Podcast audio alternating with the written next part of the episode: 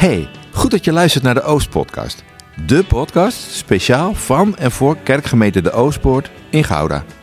Met deze podcast willen we gemeenteleden een podium geven waardoor we hem of haar beter leren kennen. Wij zoeken de onderlinge verbinding, maar niet dezelfde mening.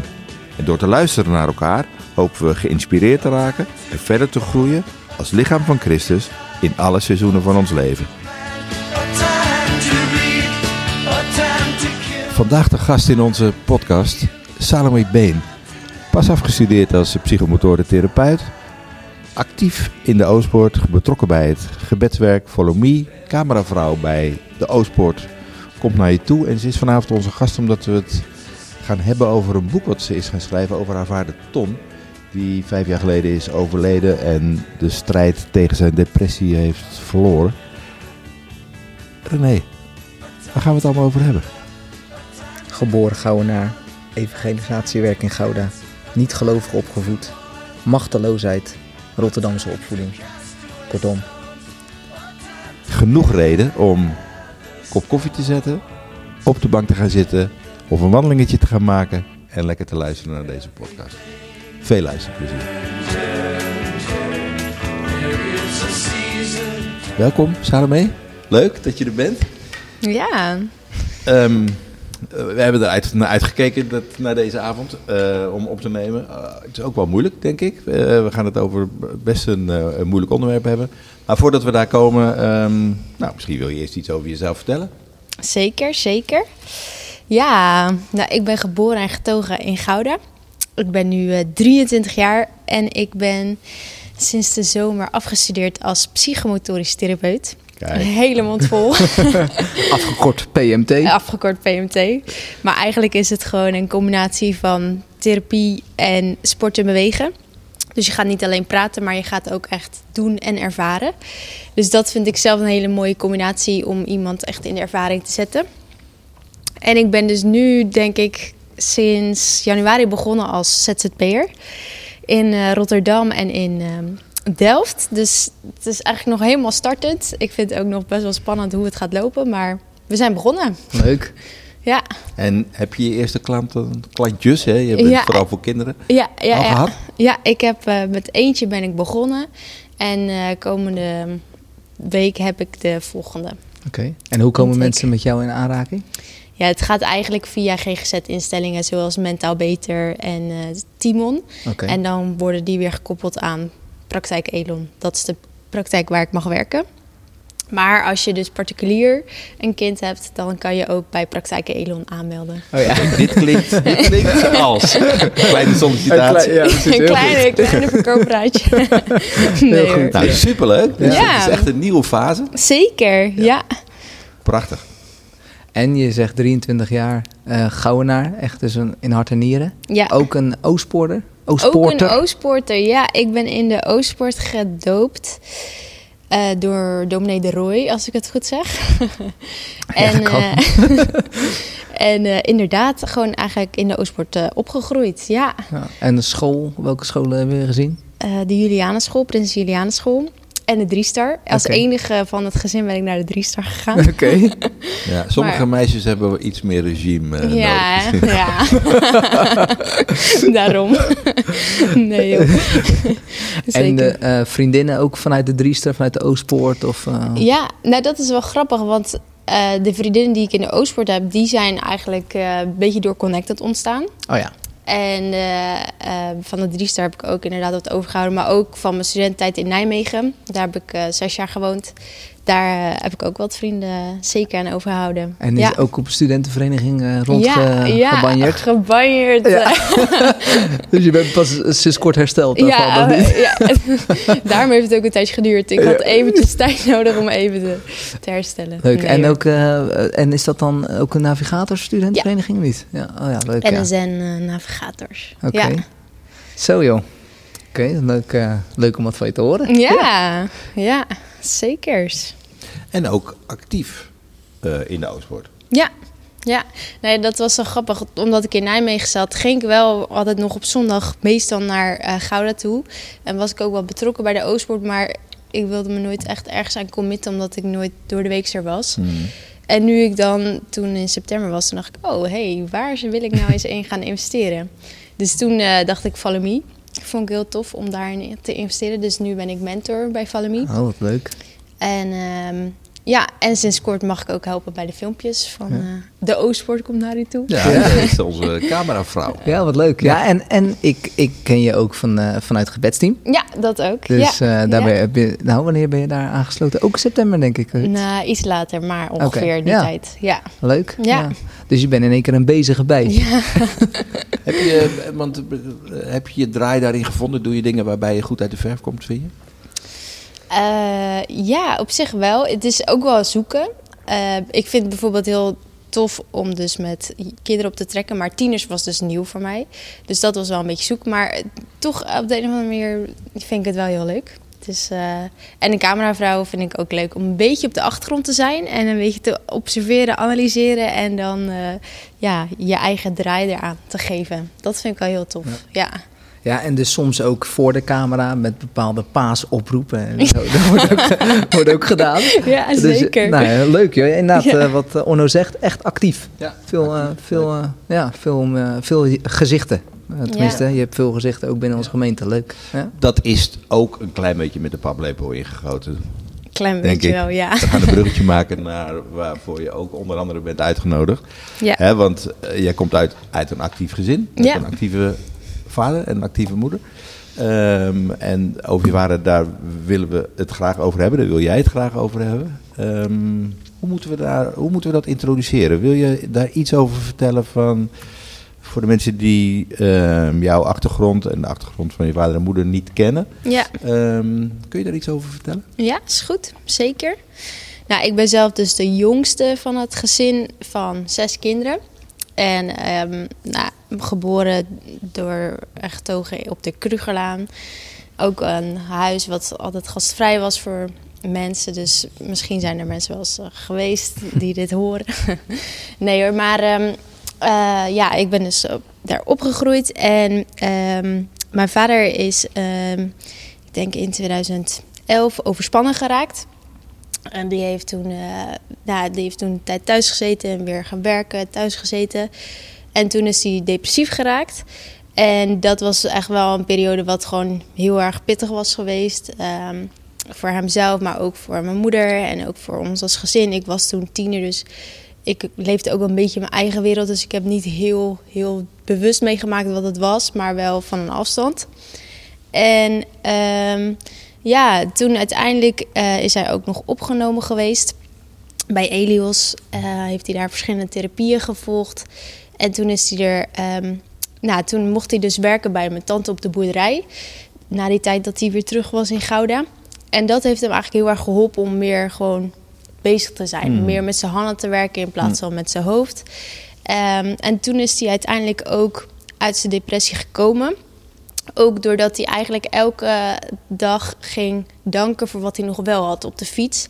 Dat mijn moeder, eh, of die had, had gelezen in een boek, ik weet niet precies. Of mijn moeder had het hem. Mooi, mooi advies. Ja, heel mooi ja. advies. Ja. Ja. dus ook tegen zijn gevoel in danken voor wat hij nog wel Ja. had. Ehm, en dat heeft hem geholpen om uiteindelijk wel uit zijn depressie te komen. Ja. Ja, dus en ehm, toen was het een beetje, schoot hij een beetje in het overpositieve. Dus toen dacht hij dat, eh, dat hij de hele wereld aan kon. En eh, nou, dat moest een beetje gestabiliseerd worden. Maar toen zijn er wel echt wel drie jaren geweest waar we als gezin eh, dingen met elkaar kunnen, hebben kunnen uitspreken, relaties versterkt hebben kunnen worden. Dus dat was eigenlijk ook wel heel bijzonder. Want het had ook wat diepe sporen achtergelaten ja, die periode. ja, zeker. Ja. En ook wel inderdaad dat, eh, ja, dat je ook wel door zo'n periode over dingen na gaat denken. Dus mijn broers en zussen ook dingen naar mijn vader hebben uit kunnen spreken. En dat daar ook op dat moment gewoon ruimte voor was. Hm.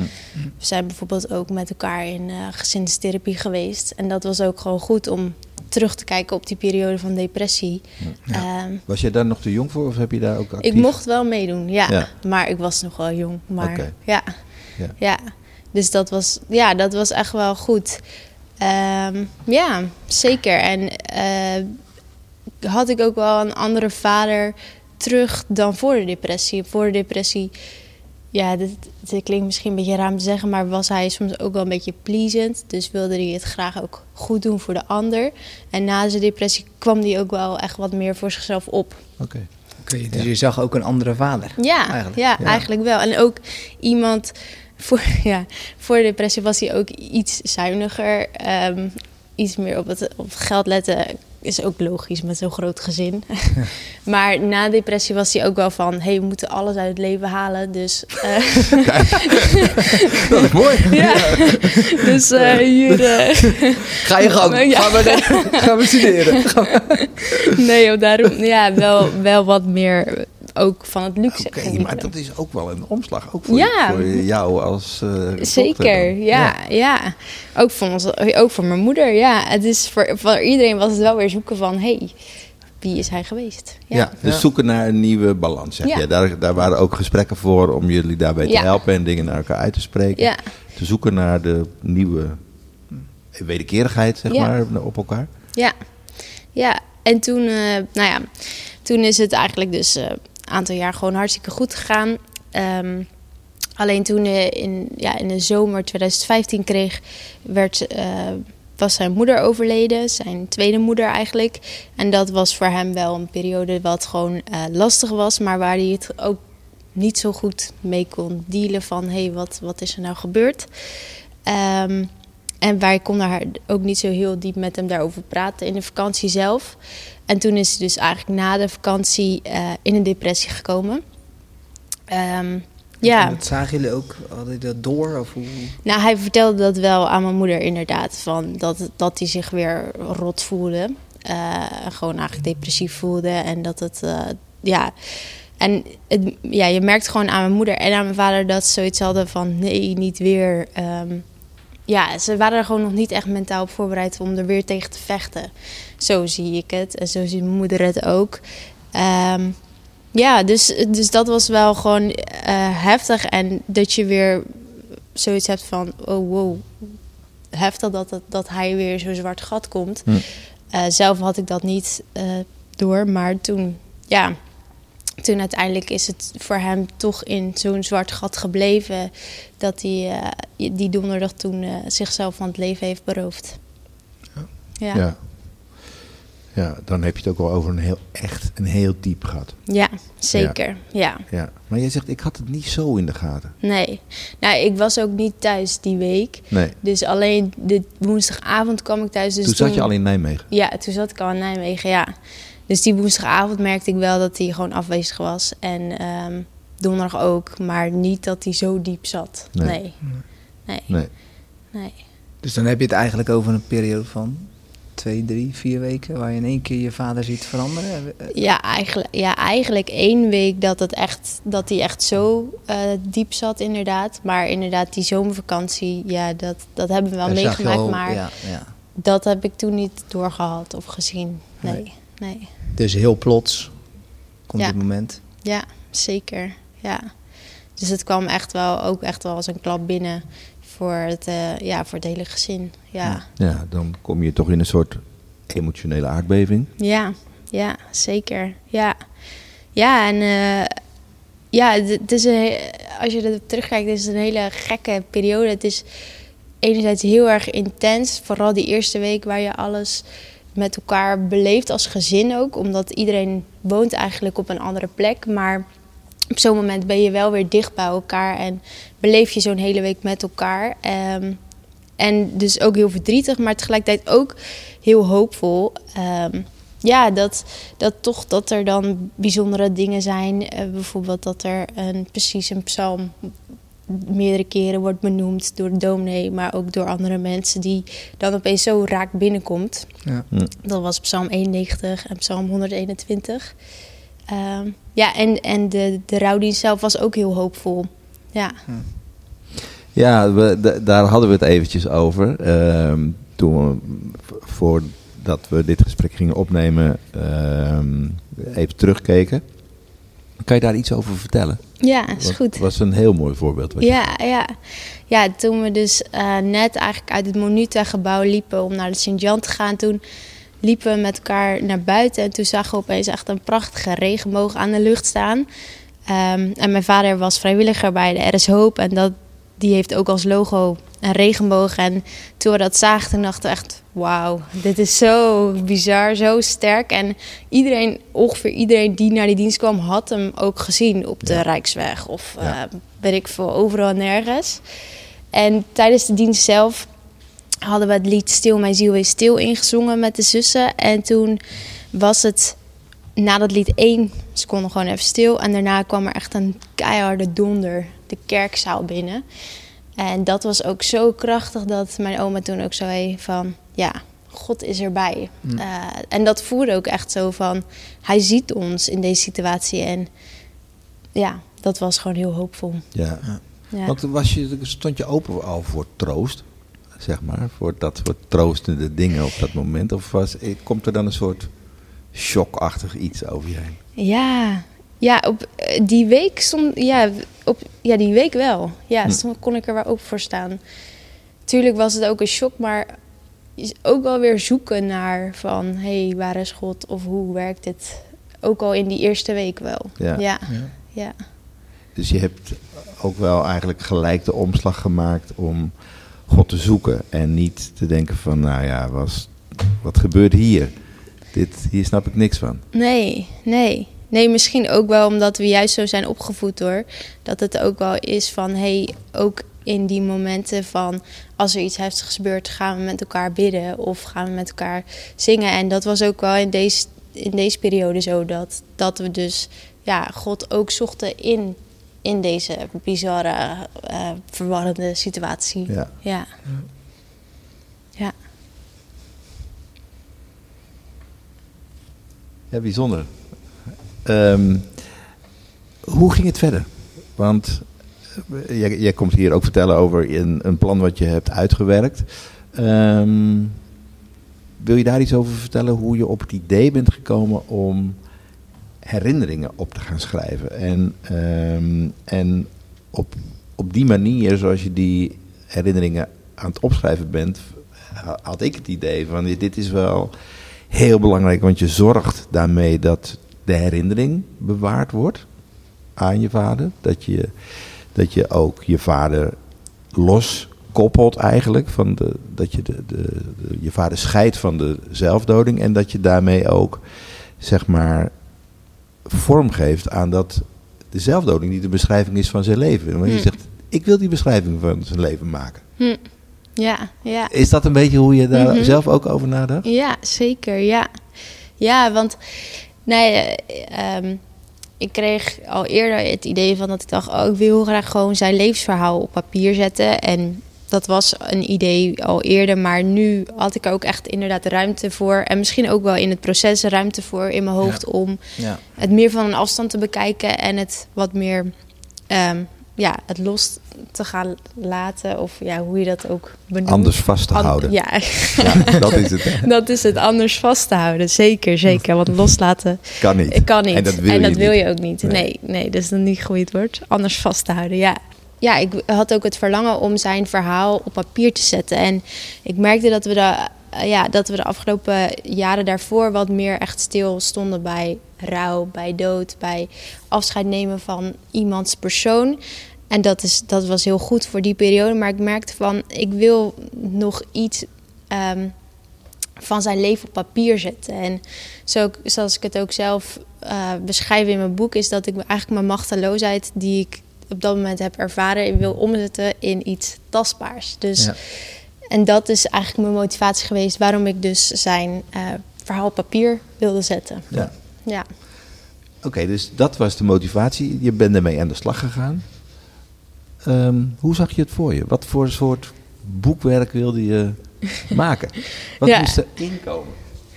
Ja, ik had echt in het begin echt geen idee hoe, hoe of wat. Maar wat ik wel heel graag wilde, is dat zijn verhaal zichtbaar werd. Dus ehm, nou, hij, hij is een persoon die zich bezig heeft gehouden met eh, evangelisatiewerk in Gouda. En dat was ook wel iets van, hey, hoe, hoe is hij eigenlijk tot geloof gekomen? Want ik wist dat hij niet gelovig is opgevoed of nou, niet kerkelijk is opgevoed. Dus daar was ik ook heel nieuwsgierig naar van, hey, hoe is dat eh, eigenlijk gegaan? Hoe is dat gekomen? Dus dat was mijn drijfveer. Maar ook, ik wilde ook heel graag de mensen om hem heen die hem goed hadden gekend, interviewen van hoe zien jullie hem en hoe hebben jullie hem vroeger ervaren? Ehm, dus bijvoorbeeld zijn zus, een vriend, collega's. Je wilde dus echt jouw vader ook neerzetten. Ja. Weer opnieuw, gewoon uh, als levende herinnering. Ja, eigenlijk. zeker. Ja. ja, En om dat ook ja, te laten lezen aan uh, mensen die hem kennen, maar ja. ook aan um, mijn kinderen misschien, maar ja. ook aan mijn neefs en nichtjes. Ja, ja. Nou, snap ik. Ja. Gewoon een saluut. Ja, een saluut. Ja, zeker. Ja. En uh, je noemt net uh, evangelisatie was iets wat centraal stond in zijn leven. Um, jij hebt ook een passage in het boek uh, wat ging over evangelisatie. Je zei, ik wil dat graag ook delen. Ik Ja. wil dat ook graag voorlezen. Um, zou je dat willen delen met ons? Ja, is goed. Ja.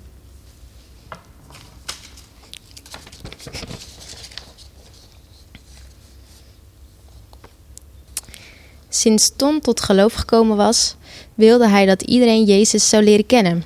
Hij had een groot hart voor de medemens. Deze blijdschap en vrijheid die hij zelf had ontdekt in het geloof, wilde hij met hen delen. Ton raakte in de jaren 80 betrokken bij Agape. Dit is een organisatie die gericht is op het delen van Gods vaderliefde aan Nederland. In, nee, in 1983 begon de eerste Er is Hoop campagne in Gouda.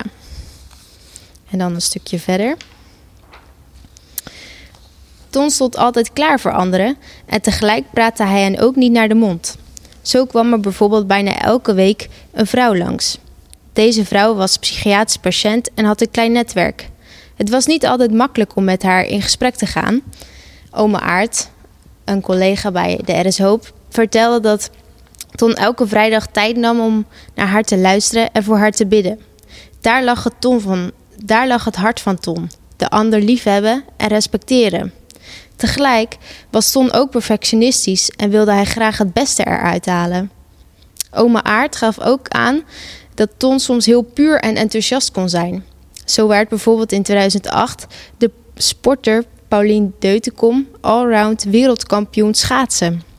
Paulien kwam oorspronkelijk uit Gouda en werd op de Goudse Markt gehuldigd. Ton vond dit een mooie gelegenheid om haar een herinnering aan Gouda van eeuwigheidswaarde aan te bieden. Vlak voor zijn huldiging zag Ton dat Paulien langs de bus kwam, zou komen. Hij pakte snel de Goudse Citybijbel en gaf deze haar. Ton hoopte dat ze erin zou lezen om de rijkdom ervan te ontdekken. Mooi, hè? Ja, Mooie herinnering. ja. ja. Hey, maar uit dat stuk blijkt ook dat jij ehm, ook mensen langs bent gegaan. In dit geval Oh, Maart. oma Aard, Aard hè, de man Ja. die eh, altijd bij de RSO-bus ook meehielp. Ehm, en daar heb je interviews mee afgenomen. Ja, Hoe klopt. was dat? Ja. Hoe was dat? Ja, heel bijzonder. Om door de ogen van de ander naar je vader ja, te kijken. Ja, zeker. Ja, dat vond ik zelf ook wel heel tof om het vanuit een breder perspectief te kijken. Want normaal zie je, zie je dingen gewoon uit je eigen verhaal, uit je perspectief. En door dus met mensen in gesprek te gaan, zoals oma Aart, Aart Elbersen heet hij vond ik het ook heel tof om dus meer te horen over, eh, ja, over hoe hij daarbij betrokken was. En een interview wat ik ook heel bijzonder was, vond, was eh, het interview met mijn tante. eh, zijn, eigenlijk zijn halfzus, stiefzus. Tante Marijke heette zij. En wat ik bijzonder vond, was om te beseffen dat hoe bijzonder hij eigenlijk voor haar was. Dat het dus echt een broer voor haar voelde. En dat, je de- dat ik ook zoiets van, ja, zij mist hem ook, alleen en op een andere manier. Ja. Maar voor hem, ah, ah, ja, ze zijn met elkaar opgegroeid, in een huis gezeten. En ja, dat was wel iets, ja, ik weet niet wat, maar dat raakte me op de Ja, een of andere manier. ja. Gewoon, Want, want ben je achter nieuwe dingen gekomen die je nog niet wist van je vader? Of achter Ja. verrassingen? In, ook in positieve zin, hè? Ja, zeker. Ja, ja, ja. ja, zeker. Nou, wat dus wel het grappige was, was dat, eh, dat ik nog meer achter ben gekomen hoe hij van muziek hield. Dat hij dus als klein ventje al de top 40 ophaalde. en eh, deze uit zijn hoofd leerde en zelfs voor de klas zong. en dat er zelfs meiden aan de deur kwamen die wilden dat hij dat, een liedje van de top 40 ging zingen. Oké, René, als je nog eens een keer... Als je nog wat vrouwenharten wil over, overwinnen, nou, dat is niet aan mij besteed. Oh, echt waar, joh? Ja, ja echt waar. Dus dat, dat vond ik ook wel heel grappig om te Want ik heb stukjes gelezen in, in uh, het, het, uh, het, het, boekje. We hebben het twee hoofdstukken had je doorgestuurd. En daar stond inderdaad het verhaal in dat hij elke vrijdagmiddag het gedruksexemplaar van Ja, de top 40 ja. ging halen bij Lex in de Ja, Sint-Antoniusstraat. klopt. Ja. Nee, ik vroeger ook. Eh, voor de 15 cent geloof ik, of 10 cent kon je een eh, top 40 halen. Ja, Maar hij was dus idolaat van muziek. Want later is hij betrokken geraakt ook bij Samma, bij de concerten, bij de eh, marktactie. eh, dat soort dingen. Sliepen al die mensen bij jullie Ja. thuis aan de Krugelaan. klopt. Ja, Ja. ja, ja. Ja, dus het, ik denk dat het voor hem muziek ook iets is, iets was wat voor hem echt eh, iets van herkenning gaf. Iets van, ehm, gaf van, eh, hij was ook een gevoelsmens, dus het gaf ook een stukje van zijn gevoel weer, maar ook een herkenning van, ja, di- dit is wat mensen voelen, dit is wat hij, eh, een soort uitlaatklep of zo. Ja, Ja. Ik, ik kan er ook niet helemaal in komen, Nee, maar ja. ik, ja. Past het, sluit het aan bij jouw herinnering van je vader? De, de herinnering die je bent al gaan ophalen bij mensen, bij familie, bij vrienden, bij mensen uit je evangelisatiewereld. Sluit het aan bij jouw herinnering? Ja, op zich wel. Ehm, wel het stukje dat hij echt dat gevoelsmens was. En ik denk dat muziek ook een bepaald soort sfeer geeft. Dus hij was ook wel in die zin van. En dat zo herken ik hem. Ja, zo herken ik hem ook. Dat hij gewoon een man was die ehm, van sfeer hield. Dus dat hij ook zelf muziek opzette bij Pasen of bij Kerst. Zodat hij ons daarin mee wilde nemen. Dus ja, zo herken ik hem zelf ook wel. Ja. Ja. Ja. Ja. En was het op een gegeven moment, werd het dan van top 40 naar CCM? of, wat, wat- of is het echt dat je, was het heel veel christelijke muziek? Of was het, eh, was het daarvoor, bleef het ook wel top 40 eh gerelateerd? Nou ja, hij bleef wel een beetje in die, eh, in die muziek van de jaren, wat zou het zijn, 70, 80 hangen. en hij ging niet echt mee. Hij ging niet mee. Nee. Je zegt het wel op een manier waarop je zit, zegt van, nou, Ja. nou, Beetje jouw ja, generatie. weet je joh. bij, weet je bij muziek? Excuus, excuus. Nee. Maar eh, Nee, zeker. Heb, heb, nog- heb je nog, eh, weet je nog favoriete nummers van hem? Ah, dat is echt, Ehm, die draaide die grijs. ja, bijvoorbeeld het nummer Gente di Mare. Ik weet niet of je dat wat zegt. Ehm, Ja, ik zit alleen te denken van wie die ook alweer is. Ja, dat, ja, dat is goed voor de muziekquiz. Maar Ja. ik weet het ook volgens even mij niet. Uberto Tozzi, Ja, zoiets. ja, ja. Ja, Tozzi. En ik las Melanie. En Melanie. Melanie. Ja, ja, ja daar was Leda. ja. Ja. Ja. Dat is wel een beetje de hippie. Ja, een beetje de flower power. Ja, ja. eh, ja, ja, ja. Ja. Hey, en eh, Robert vroeg zich vorige aflevering af eh, van eh, wat dat voor jullie betekende om zo'n bezige vader te hebben. Die toch, hè, hij heeft allerlei taken in de gemeente ook gedaan. En Ja. Hij is... eh, hij is ouderling geweest en eh, hij was natuurlijk Ah, ja. bij het Er is Er Hoopwerk betrokken. ja, precies. en Ja. Van alles en nog wat. En ja. er was altijd, als er een activiteit was, kon je altijd een Ja. beroep op hem Ja, doen. ja. Hoe was dat voor jullie en voor jou? Ja, ja. Nou, het, is, het is wel grappig. Enerzijds is het ook wel eh, tof dat hij zo bezig daarmee was. En eh, stimuleerde ons ook. Wij werden eigenlijk ook in alles betrokken. Of het nou wilde of niet. Nee, gewoon. nee. Nee, maar... ehm, ehm, dus, maar anderzijds was het ook wel... eh, de, ik ben natuurlijk ook met mijn broers en zussen in gesprek gegaan. Daar hebben we het ook wel hier over gehad. En die zeiden ook wel dat ze het soms ook wel weer jammer vonden... dat hij daardoor bijvoorbeeld eh, een voetbalwedstrijd miste. Of, Ja. ehm, Dus het, het Ja. heeft ook wel ze weer... Ja, ze... eh, hoe noemen we dat? Zijn- Dus de schaduwkant? zijn of- schaduwkant, ja. Dus het is een beetje allebei de kanten. Ehm, en tegelijkertijd, waar we wel genoten, was dat hij dus vol passie en energie was. En dat gaf ook wel weer zijn weerslag op ons als gezin van... hé, hey, ehm, wij konden daar ook al in meekomen. Ja. In dat opzicht, Ja. op sommige Ja, punten. dus je- je zegt in grote lijnen kijken we daar ja, positief op terug. ja. Nee, wat mij opvalt in het boek, eh, je schrijft eh, in de tonvorm. Ja. Dus eh, hoe is dat om zo over je vader te praten? Ja, gek. In het begin moest ik er ook wel echt wel aan wennen om, om het vanuit een derde persoon op te schrijven en niet vanuit je eigen vaderpersoon. Ja. Maar het hielp me ook wel hoor, omdat het dan net een stapje verder weg is en het, je het echt over iemands leven kan beschrijven in plaats van alleen vanuit jouw perspectief. ja. Maar je hebt wel een hoofdstuk gewijd ook wel aan jouw Ja, perspectief. ja. zeker. Ja. Ja, En daar ben je nu nog mee bezig. ja, En ja. Hoe gaat dat proces? Hoe, gaat dat schrijfproces? Ja, ja. Nou ja, nu ben ik dus bezig met het eh, hoofdstuk eh, familie en vriendschap. Ehm, en eh, ja, ik vind het dus wel leuk om ons gezin te beschrijven, maar ook wel heel ook wel, ook wel gek, omdat het dus ook wel weer ook zo lezen, heel Ze- ze dichtbij gaat- komt. Ze gaat het ook Oh, lezen. ja, ze gaan het ook lezen. Maar het is niet. natuurlijk ook heel erg vanuit jouw perspectief. Ja, ja. ja. Dus dat vind ik ook alweer leuk. En ehm, ik geniet er dus ook van om af en toe een verhaal ertussen te schrijven die ik zelf heb bedacht. Ehm, dus niet, ehm, niet wat je net hoorde, maar echt een verzonnen verhaal. Oh ja. Ehm, maar wel op, eh, op ehm, feiten gebaseerd. Dus dat vind ik ook wel heel leuk om bijvoorbeeld Dus dat komt er ook tussendoor. Een soort, Ja. soort fictie is ook af en toe Ja, aanwezig. ja. Oké, Ja, geinig. Hey, je zei net, eh, ik ben daar ook, ik, ik ben ook dit idee gaan uitwerken als tegenhanger voor de machteloosheid. ja. Ehm, werkt dat ook? Ja zeker. Ja, ja, ja, ja, Het Maakt me dus, het geeft dus echt ook iets in handen. Ja, ja, ja, ik vind het zelf inderdaad heel fijn. Ja, ook omdat het, eh, ja, ook om, ja, ja, hoe zou je dat beschrijven? Ook omdat je dus soms met mensen in gesprek bent en even niet weet wat je over zo'n onderwerp moet vertellen, geeft dit ook wel houvast van, hey, eh, oh, hoe is het dan met het boek? Dat ik daar ook bijvoorbeeld even over kan vertellen. In plaats van over eh, bijvoorbeeld thema's over depressie, wat soms lastig is om te bespreken. Dat Ja. stukje. Ja, dat, Oh, je een, dat je het als een soort kapstok Kapstok, ja, Ja. precies. Ja. Ja. Ja, Oh, ja. want, want ehm, ehm, dat is wel goed om het er zo meteen nog heel over te hebben. Maar wat, wat heeft dit hele proces, zeg maar, het overlijden van je vader, maar ook de nasleep en het, het, zeg maar, het herinnering ophalen. Heeft dat iets gedaan met je geloof, met je kijk op God? Ehm goeie vraag.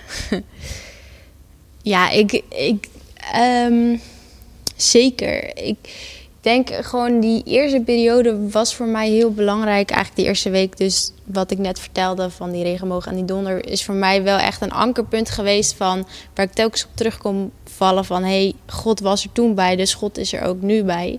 Hij is dezelfde God. Ehm, alleen soms voel je hem niet altijd zo, zo letterlijk. Dus dat is wel een vast vertrouwen wat, wat mij ook wel echt heeft geholpen. Maar ook wel, eh, ik heb ook wel echt moeten leren om weer opnieuw op God te vertrouwen. Ook in het leven. En ook leren wat Paulus ook zegt, om je leven soms dus te verliezen om het te behouden. Ehm, en in dit opzicht om dus niet mijn eigen leven of het leven van de ander krampachtig vast te houden van oh als er maar niks gebeurt met die en die Oh, ja. of als er maar niks gebeurt Oh, met mezelf, maar om dat ook loslaten aan God en aan God geven, want we hebben het gewoon niet in de hand en Hij heeft het in zijn hand. Ehm, en dat, dat is bijvoorbeeld iets wat ik eh, toen ik in Zuid-Afrika zat, wat een thema was en wat ik daar wel echt heb kunnen leren om Ja. dat los te laten. vrijheid weer te ervaren. Ja, ja. Ja. Maar, maar ik kan me inderdaad, jij, jij noemde net ehm, eh, dat je je zorgen maakt eigenlijk over jezelf of over iemand anders. Dat Kan, heb je wel ook zorgen gemaakt dat jij ook een depressie zou kunnen krijgen? Maak je daar wel zorgen om? Heb, ja, heb ik ook wel zorgen over gemaakt. Ja, Ja. ja, ja. Ja, en tegelijkertijd ehm, ja, eh, hoop ik ook...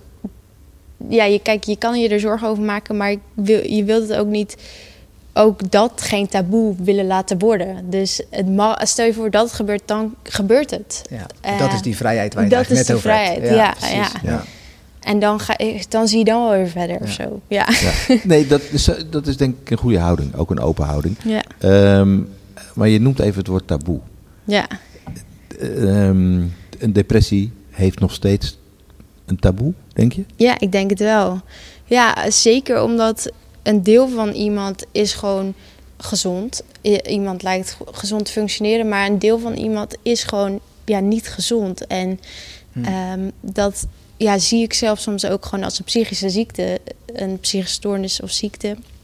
En dat is zo lastig om van de buitenkant te zien hoe iemand zich voelt. En, en daarom is het denk ik wel juist belangrijk om het wel bespreekbaar te maken. En juist wel met mensen in gesprek te gaan die zich soms depressief voelen of ja. Ja. Dus Daarmee zeg je dat ik, ik wil dat mijn boek daar ook een voertuig voor is. Ja, Ja.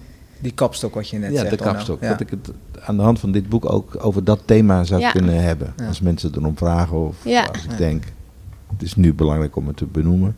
Ja, net zei je natuurlijk ook al in het eh, gesprek eerder, zei je van ik wil eigenlijk eh, dat mensen vooraf eigenlijk al bekendheid geven aan wat er is, in plaats van dat je het achteraf hoort. ja. En dus in een, in een kerk, of tenminste in een gemeenschap, hoor je vaak.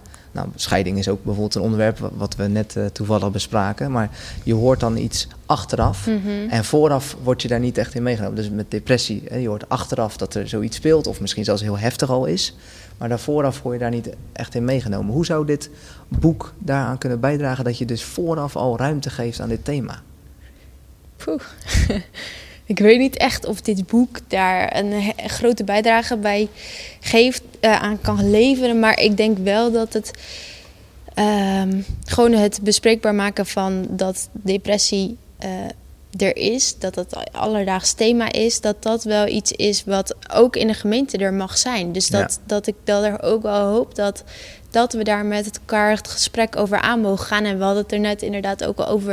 Het is ook heel complex, want eh, ja, je, je wil als gemeente er voor iemand zijn. En ook pastoraat kan er natuurlijk een, zor- een, een eh, rol bij, bij spelen.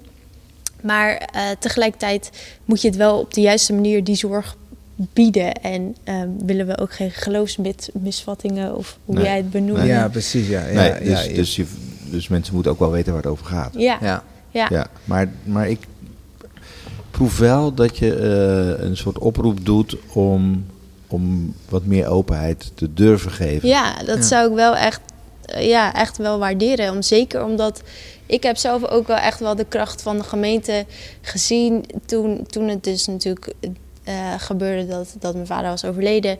Dat er gewoon een gemeente om je heen staat die eh, voor je kookt, die eh, voor je bidt. En dat, dat hoop ik ook echt dat dat niet alleen bij, bij zulke soort dingen, maar ook bij andere thema's als depressie of scheiding, dat dat er ook mag zijn Ja. in de gemeente. En ja.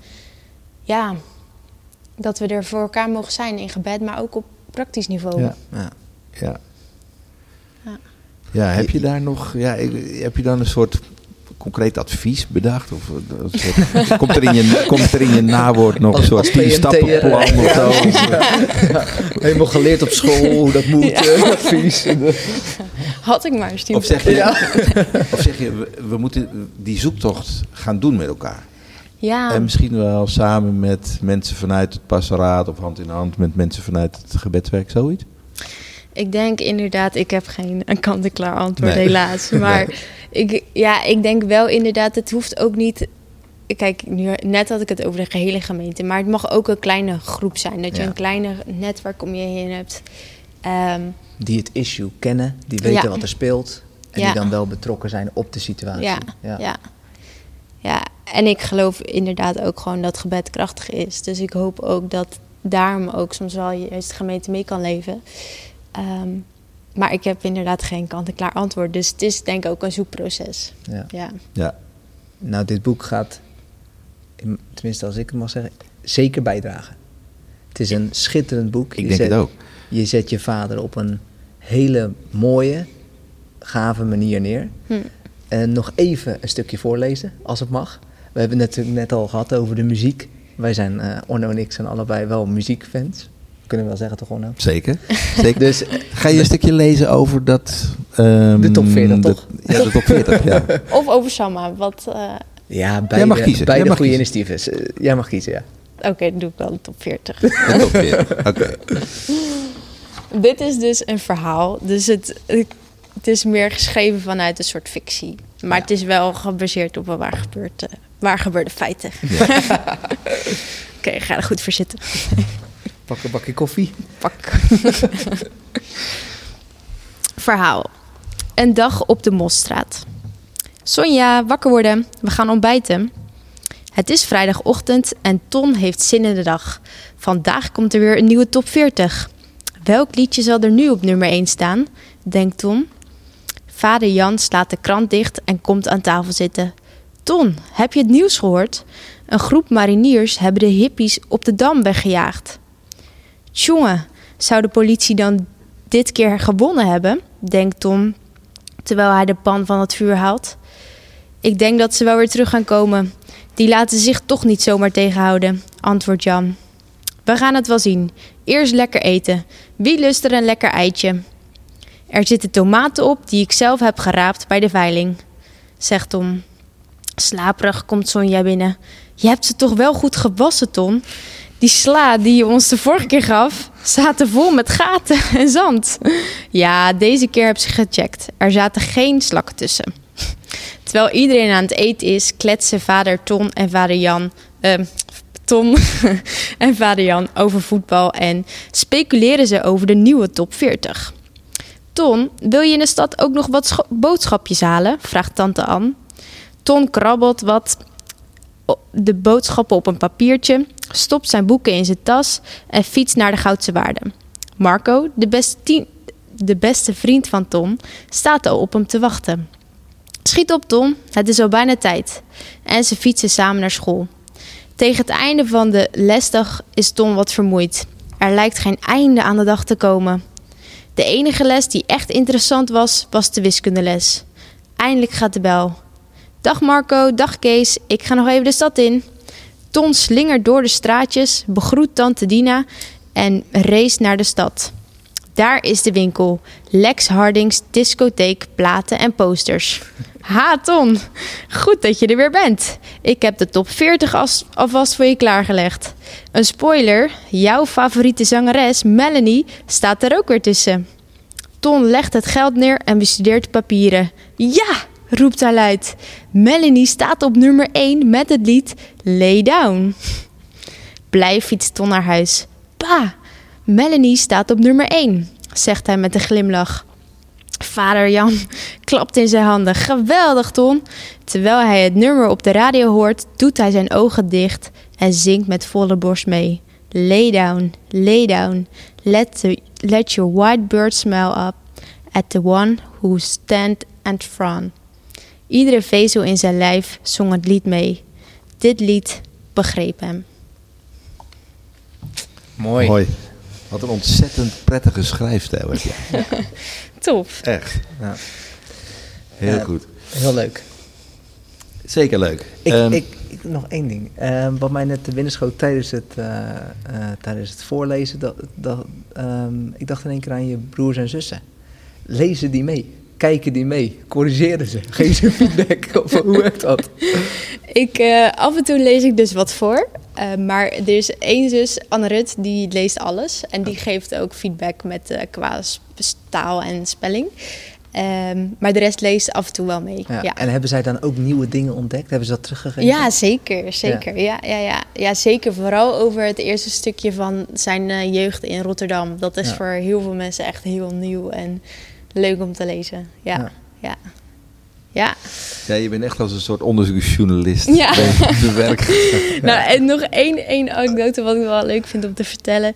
Is dat ik dus... Uh, ik wilde dus heel graag weten hoe mijn vader dus tot geloof was gekomen. Um, en ik wist dus dat hij godsdienstlessen had gehad van dominee Maliepaard op de basisschool. Maar ik wist dus niet zo goed hoe dat was gegaan. Dus ik wilde eigenlijk heel graag nog een klasgenootje spreken van die tijd.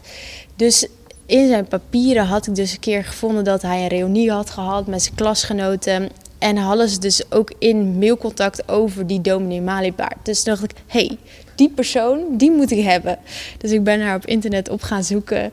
En toen heb ik uiteindelijk haar nummer gevonden. En toen heb ik haar gewoon opgebeld van, hey, uh, wil je meedoen en wil je iets vertellen over, over die tijd als, uh, uh, als ton in je klas en over die les van dominee Maliepaard. Dus zij heeft ook een bijdrage geleverd aan het boek. Geweldig. Ja. ja. ja. en kende zij het verhaal ook van Ton Nee, nee. Zij wist dus niet wat er was gebeurd. En, uh, nee. nee. dus dat was ook alweer eventjes uh, een ding. Maar gelukkig stond ze er wel open voor. Ja. ja. Mooi, wat een prachtig saluut heb je gemaakt. Ja, ik vind dat je het mooi dat je dat zo zegt, uh, Orno. Een saluut. Ik Ja. vind het echt een hele mooie, mooie, mooie woordspeling. Of een woordspeling. Een mooi woord, een saluut. Ja. Zoals je weet eh, mag jij een vraag bedenken voor de volgende gast. De volgende gast is Yvonne ten Seldam. Eh, een eh, maatje uit het gebedswerk bij jou. Ja. Eh, en zij eh, organiseert ook stiltewandelingen.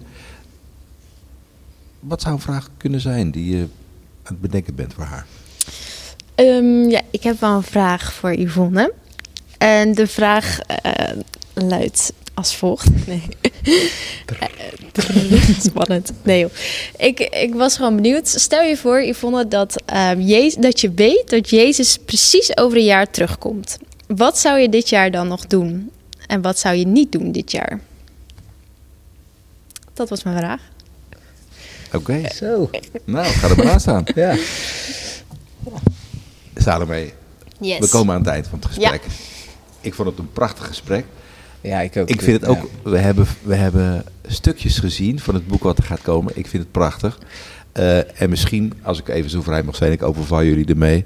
Als iemand denkt, ehm, ik heb een uitgeverij eh, of ik heb wel een idee voor een uitgeverij of ik wil meedenken om dit boek een mooie plek te geven. Een mooie omslag, een mooie kaft, een mooie foto erop, een mooi eh, woord van jou erin. Een linkje naar onze podcast. Eh, steek gerust je vinger op, hè? Salome? Dat vinden we een goed Zeker. idee. Ja, heel tof. Ja. Lief. Ja, want je hebt dus nog geen uitgever. Daar komt Nee. dan- vandaar deze oproep. Ja, anders zou het een beetje een aparte oproep zijn. Maar eh, nee, gaaf. Ja, We zijn aan het eind, denk Ja. ik. ja zeker. Ja. Ja, ik, ik vind het heel eh, gaaf dat je je zo open en kwetsbaar hebt opgesteld. Ook in, deze, ook in het boek. Maar ook aan het begin gaf je al, dat, dat typeert jou ook. Tussen neus en lippen door zeg je dan eventjes... Ja, we zijn als gezin in relatietherapie geweest of in gezinstherapie. en eh, voor, heel veel dingen, eh, voor heel veel mensen zijn dingen taboe. Voor jou niet. Je wil juist dat dingen bespreekbaar zijn. Hmm. Misschien ook wel vanwege de situatie die je hebt meegemaakt. Misschien dat je daar, eh, dat je, dat je daar ook hard voor hebt gekregen. Maar ik hoop ook dat voor de luisteraars, en nou, in ieder geval ook voor mij persoonlijk, voor jou persoonlijk, dat het een oproep is om eh, kwetsbaar te zijn op, een- eh, op een open manier. Hm. Waardoor we met elkaar eh, weer verder kunnen groeien in het lichaam van Christus. Zeker. Ja. In alle Mooi. seizoenen In van ons alles. leven. En, exact, ja. Ja. Ja. Bedankt, heren. Mooi om eh, zo met elkaar in gesprek te gaan. Jij ook bedankt. Ja, ook bedankt.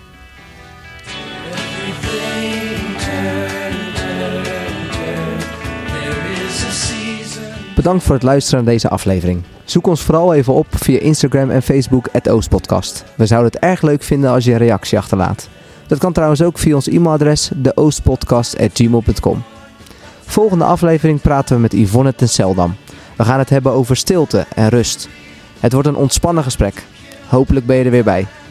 Deze podcast werd gemaakt door Orno Kastelein en René Rijm met technische ondersteuning van Bob Luursema en Willemijn Bakker. Everything, turn, turn, turn. There is a season,